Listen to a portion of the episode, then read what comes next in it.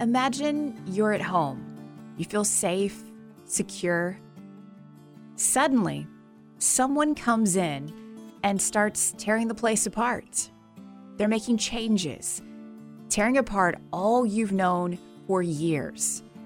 It would be unsettling, and you'd probably want to defend yourself from the disturbance, drive those people away. In March 2013, the Magnolia Hotel on the corner of Crockett and Donegan Streets in Seguin, Texas, was purchased by a local historian. The Magnolia was one of the most endangered properties in the state of Texas, and she and her husband wanted to save it, restore the Frontier Hotel, and open it again.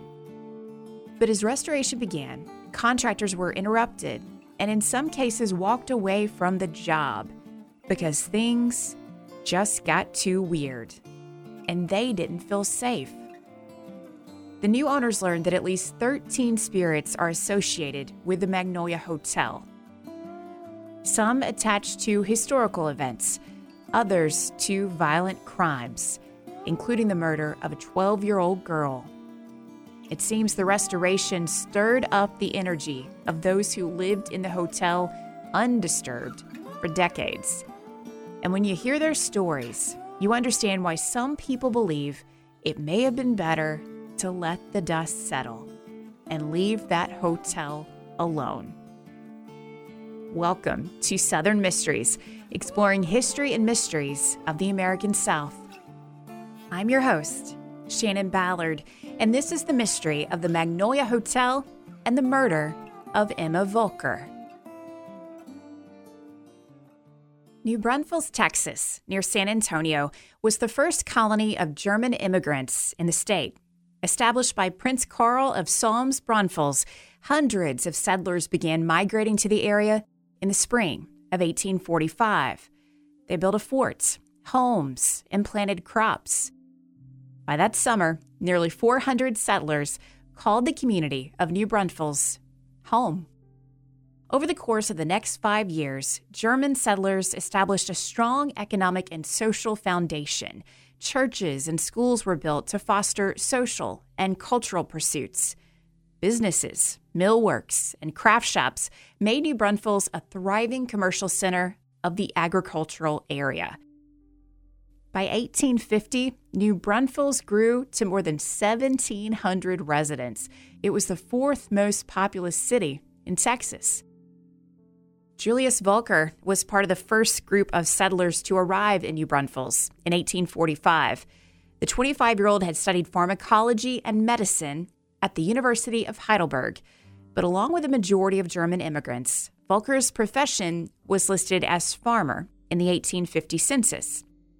As New Braunfels grew, so did the need for professionals to open businesses and stores.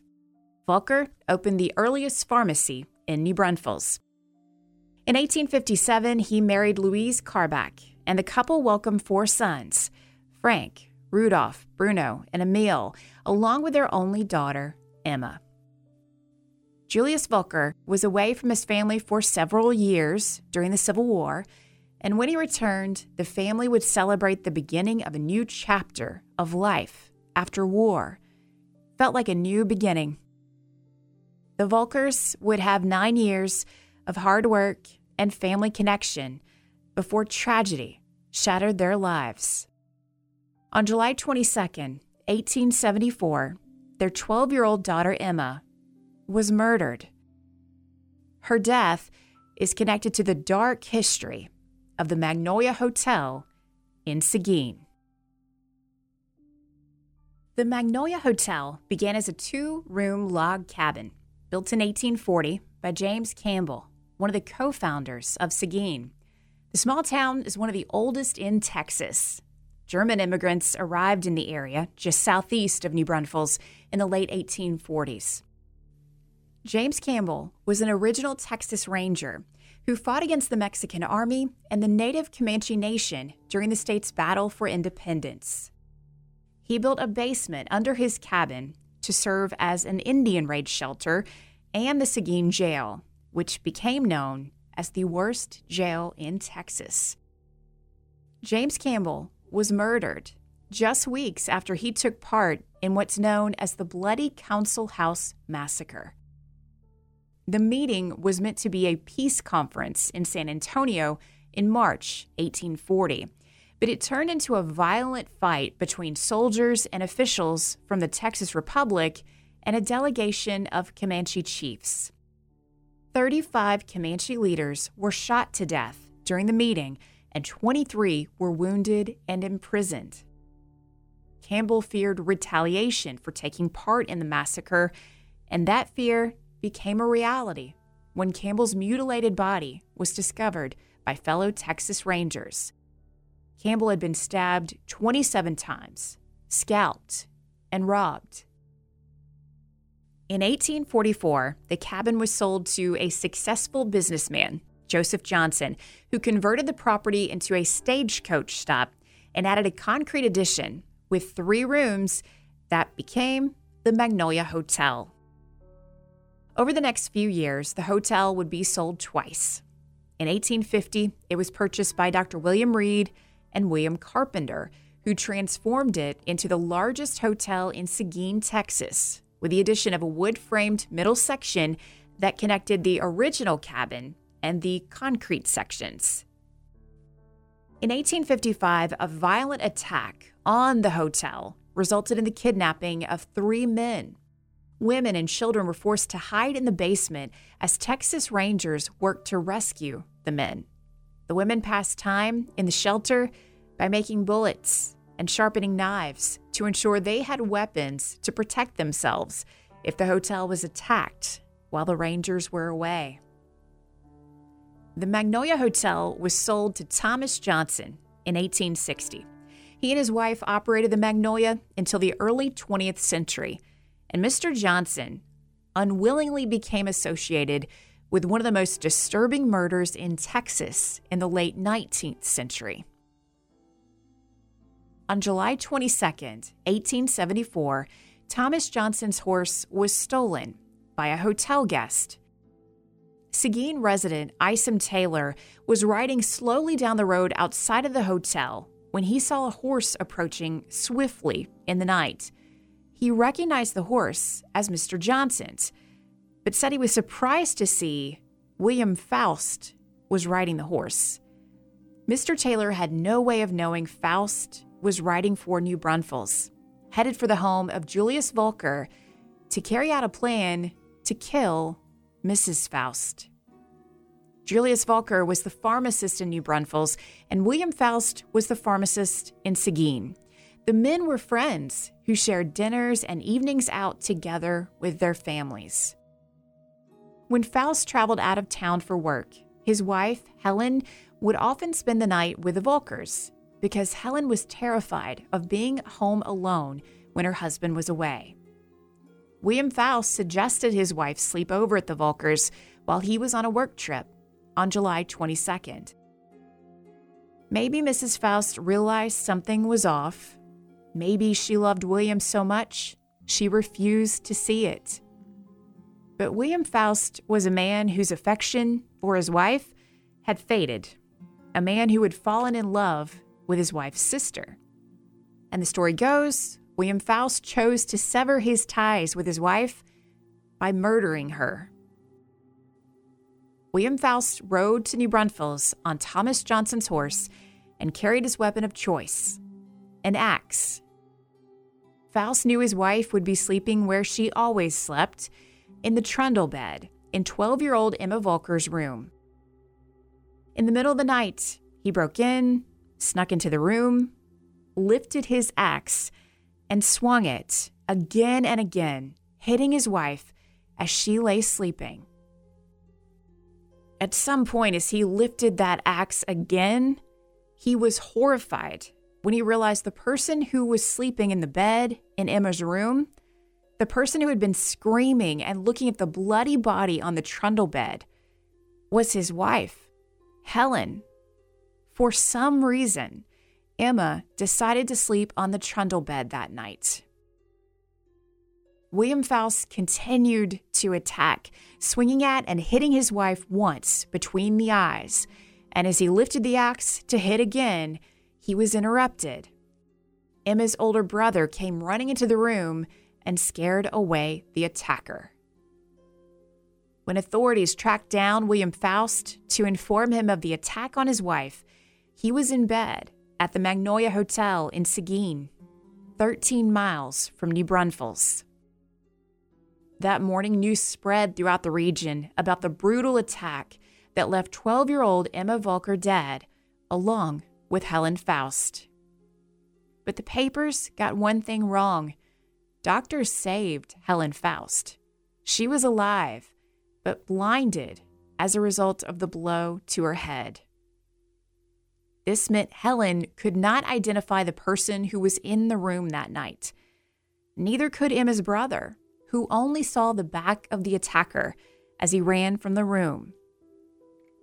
New Braunfels residents were outraged by the senseless murder of an innocent child. The mayor offered a $500 reward and challenged the state of Texas to match it. Emma's father, Julius, offered a $200 reward, which all in was the modern day equivalent of $10,000 for information leading to the capture of Emma Volker's killer. On July 25th, the Galveston News covered the funeral of Emma, writing that she was remembered with musical honors during one of the largest funerals witnessed in the state of Texas. Men, women, and children lined the streets as Emma's three mile long funeral procession moved through New Braunfels. The paper wrote the following about the effect the loss had had on her family and community. Her many friends will mourn her loss forever. The family will never get over the loss of their only daughter, upon whom they always looked with happiness and pride. When William Faust learned he was a suspect in the attack of Emma and his wife, he fled. He was captured months later in November 1874. Faust was arrested and charged with the murder of Emma Volker and assault with intent to murder his wife. By January 1875, newspapers featured stories revealing William Faust had confessed to the attack and murder of Emma. There were several delays in trying William Faust because he was a poor man and could not afford a defense team.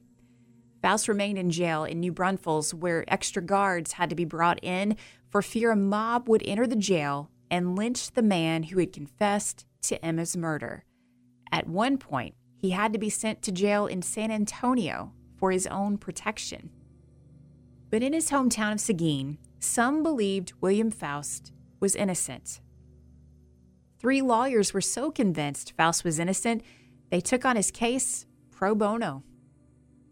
The key defense witness was Mrs. William Faust, Helen, who detailed the attack that had left her blind. She testified she believed her husband was innocent and never wavered in her support of him. He had confessed, but some believe the confession was made to ensure Faust got life in prison, not death by hanging. William Faust was convicted and sentenced to life. Authorities had to move him several times because of attempts on his life. Following his transfer to Comal County Jail, William Faust was murdered on July 28, 1876. An unknown assailant shot him through his jail cell window while 36 guards were said to have been protecting him. Years later, it appeared William Faust's wife, his lawyers, and friends who stood by him, they may have been right. There were doubts about his guilt early on because it was hard to imagine that a man who was described as small and of quiet countenance and being could have pulled off this crime. The witness who had identified William Faust as the person riding the Magnolia Hotel owner's horse on the night of the attack was pressed to answer how he could have known it was Faust on the horse as it was midnight, pitch dark, when the horse and rider were witnessed swiftly riding away from the hotel. And there were lingering questions as to how this small and frail man could have stolen a horse, ridden it 13 miles from Seguin to New Braunfels, committed a physically demanding and grueling axe murder, and then rode the 13 miles back to the Magnolia Hotel, where he was found in bed before sunrise the next morning.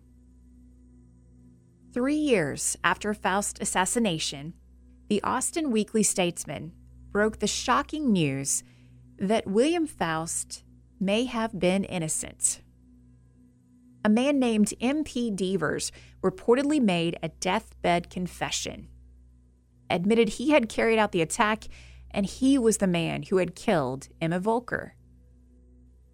The itinerant teacher had spent time teaching music in New Braunfels and detailed his attack in Emma's room on that fateful night in 1874, saying he intended to rob the Volkers, but things went horribly wrong when he was caught in the act.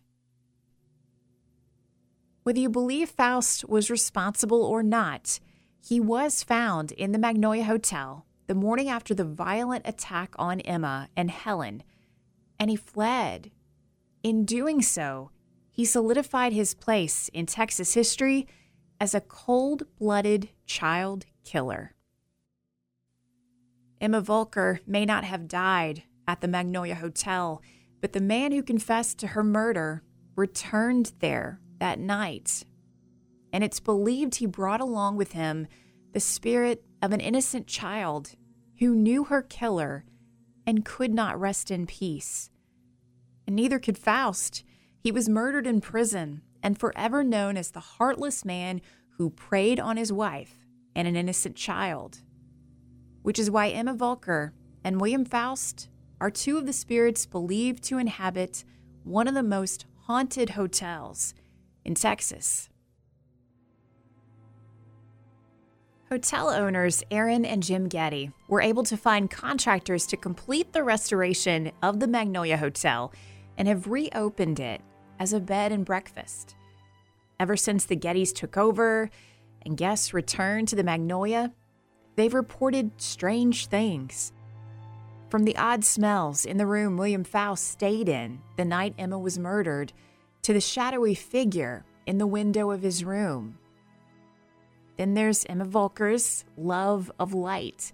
She said to roam the hallways of the Magnolia, turning the lights on and off and guests have heard the sounds of a ball bouncing in the hallways, only to discover no one was there. The Gettys say it's Emma, and they leave her be. The owners seem at ease with William Faust and Emma Volker's presence at the Magnolia and the many other spirits who called the hotel home. After they purchased the Magnolia Hotel and the paranormal activity disturbed their contractors, they reached out to a Texas psychic and historic researcher who helped them identify 13 spirits of the Magnolia Hotel. Along with Emma, there's Joseph Campbell, the hotel founder who took part in the bloody Council House massacre and was himself murdered and buried beside the original cabin. Magnolia Hotel guests have reported seeing a figure that appears to look like Campbell wandering near the old cabin section of the hotel. Then there's the spirit of an unwed pregnant teenager who stayed at the Magnolia in the 1800s. She checked in because she was starting to show. She was distraught and ashamed. In her desperation, she attempted to perform an abortion on herself in the hotel bathroom and bled out. There's the traveling salesman, an Englishman who checked in as he traveled through Seguin and never planned to check out. He died by suicide, cutting his own throat. there's Amelia, a woman who passed away in her sleep, and a young woman who planned to meet her fiance at the Magnolia, but he never arrived on the stagecoach. Weeks later, she was said to have died of a broken heart. Not all of the spirits at the Magnolia Hotel are associated with tragedies. Miss Idella is one of the most famous Magnolia spirits. She lived a long life and left quite the legacy. Idella Lampkin was a beloved Seguin fortune teller who lived at the Magnolia. She was known to talk with the dead, and her greatest gift was in helping people find lost things. Miss Idella was a woman who loved God, had a healthy fear of the Almighty, and was in a church pew every Sunday. She just happened to make a comfortable living using her fortune telling skills a gift that combined her supernatural abilities with some good old fashioned networking skills. It seems Idella supplemented her supernatural abilities with some help from local maids and gardeners. She would pay them to share information about the comings and goings of folks in town, whether simple or salacious. And she was able to use that information to help in her fortune telling business. Idella is a rare spirit whose life is not attached to a violent death, but as a woman who was born in Seguin and died in Seguin at the age of 75, she seems to still be at home at the Magnolia, possibly looking to help more people find lost things. She really is one of the few positive lights who are said to haunt the Magnolia Hotel. Before the Gettys moved in, the hotel had fallen into disrepair. It was abandoned by the 1940s, and until the late 1990s, it continued to be an eyesore in Seguin, with squatters and vandals constantly breaking in and causing damage. At one point, the second floor of the hotel became a drug den where a few addicts overdosed and their spirits are believed to be attached to the Magnolia. The old Frontier Hotel, that was once one of the most endangered structures in Texas, has long since been restored to its former glory. But there are constant echoes of the past inside the Magnolia. The murders and tragic loss of life associated with the hotel could easily explain why so many people have visited and reported an unsettling energy and a dark feeling in this place. It's what's drawn local and international paranormal investigators and ghost hunters to the Magnolia since the Gettys reopened it as a museum and now a bed and breakfast. If you book the Magnolia and stay in Seguin, you're given complete access to the entire second floor a living room, two bedrooms, kitchen, and bathroom, along with access to a dusty and rather creepy area that's never been restored. A stay at the Magnolia is not for the faint of heart. You may not get the best night's sleep because you could experience what the owners and their guests have experienced over and over again. Lights flickering on and off again and again, a pressure and tightening around your throat in one particular room that leaves you gasping for air and overcome with the dark spirits of this place. Noises that could be shifting ground or shifting spirits. Furniture that moves on its own. Images that appear and then quickly disappear in mirrors. And then there are the voices that call out at night the voices believed to come from the troubled souls who continue to inhabit the Magnolia Hotel and have no plans to leave. Southern Mysteries is created and hosted by me, Shannon Ballard. To see a photo of little Emma Volker, along with the sources for this episode, check the show notes at southernmysteries.com. Special thanks to Lisa Brown, who is a fan of the show and emailed me suggesting the Magnolia and the story of Emma's murder. You're always welcome to share ideas for the show, and one of the best places to do it is in our Southern Mysteries Facebook group. There's a link to join in the show notes. If you find yourself hungry for more Southern Mysteries, you can hear bonus episodes each month when you join me on Patreon. The March episode of Southern Mystery Shorts is available now and features a Louisiana murder mystery from 1949. To hear the story and catch up on previous episodes, join today at patreon.com slash southern mysteries. And remember to make sure you never miss a new episode of the show. Tap the follow button where you're listening now. And if you like the show, please rate and review Southern Mysteries in your player so other folks know it's something worth checking out. Appreciate that and appreciate you for listening to Southern Mysteries.